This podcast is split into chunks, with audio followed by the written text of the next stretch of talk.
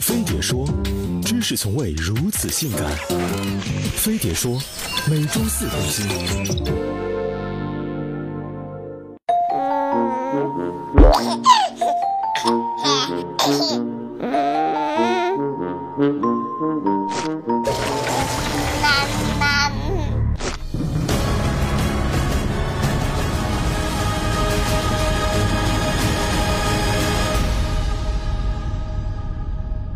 我们小时候的青春片，那叫一个纯洁，拉拉小手，亲亲脸蛋，都是臭流氓。现在的青春片，动不动就亲嘴摸腿滚一回，还总是滚出一个 baby 来。主角自己都是嘴上没长毛，胸前没二两的孩子，摸着肚子里的新生命，只能心一狠，牙一咬，剁。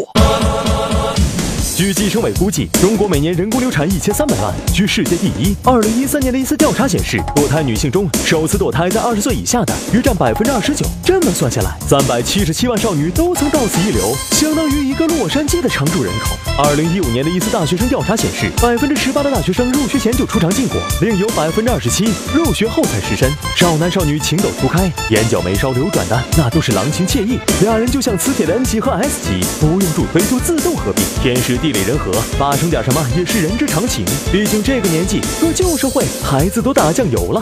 但羞涩是中华民族的传统美德，对于男女之事，父母和老师总是欲说还休，青少年只好通过各种方式无师自通，网络光盘、书刊杂志、初中生物课本以及寝室卧谈会等等。在二零一三年一项对十五至二十四岁学生的避孕知识调查中，超过百分之四十的人通过网络自学，仅百分之十三接受过父母和学校的性教育，这导致了十个人里面只有一个人知道最有。效的避孕方式是短效避孕药，而多达百分之七十一的已失身青少年都曾赤膊上阵。反观日本，作为硬盘女神的发源地，性教育从幼儿版一路进化至高中究极版。幼儿园主要解决小朋友“我从哪里来的”问题，小学上升到学术层面，借助图画、文字、玩具模型，详细剖析男女身体构造大不同。进入中学后，从避孕到流产，从艾滋到伦理，学校倾囊相授，并建立协助者协会，提供性咨询，成功让日本少女堕胎率比中国低了十六个百分。点花样繁多的性教育，也是岛国青少年对苍老师们的热爱程度，反而不及四十岁以上的寂寞大叔。想必他们看 AV，就像妇科医生看女性生殖器，见多不怪了。国人眼中开放的欧美国家，性教育上也是各展神通。英国法律规定，年满五周岁的幼童就得接受强制性教育，翘课都属犯法。这让腐国少女堕胎率比我国低了九个百分点。美国堕胎率和英国差不多。虽然三分之一的学校推崇禁欲教育，但即便在这些学校，也会进行详细的教学。开放如荷兰，避孕药都是父母给准备。虽然他们平均在十六点七岁送出 first blood，但一千个十五至十九岁的少女中，堕胎人数只有八点九。性意识与生俱来，并不可耻。婴儿时期喝奶喝的爽，就有内高潮反应。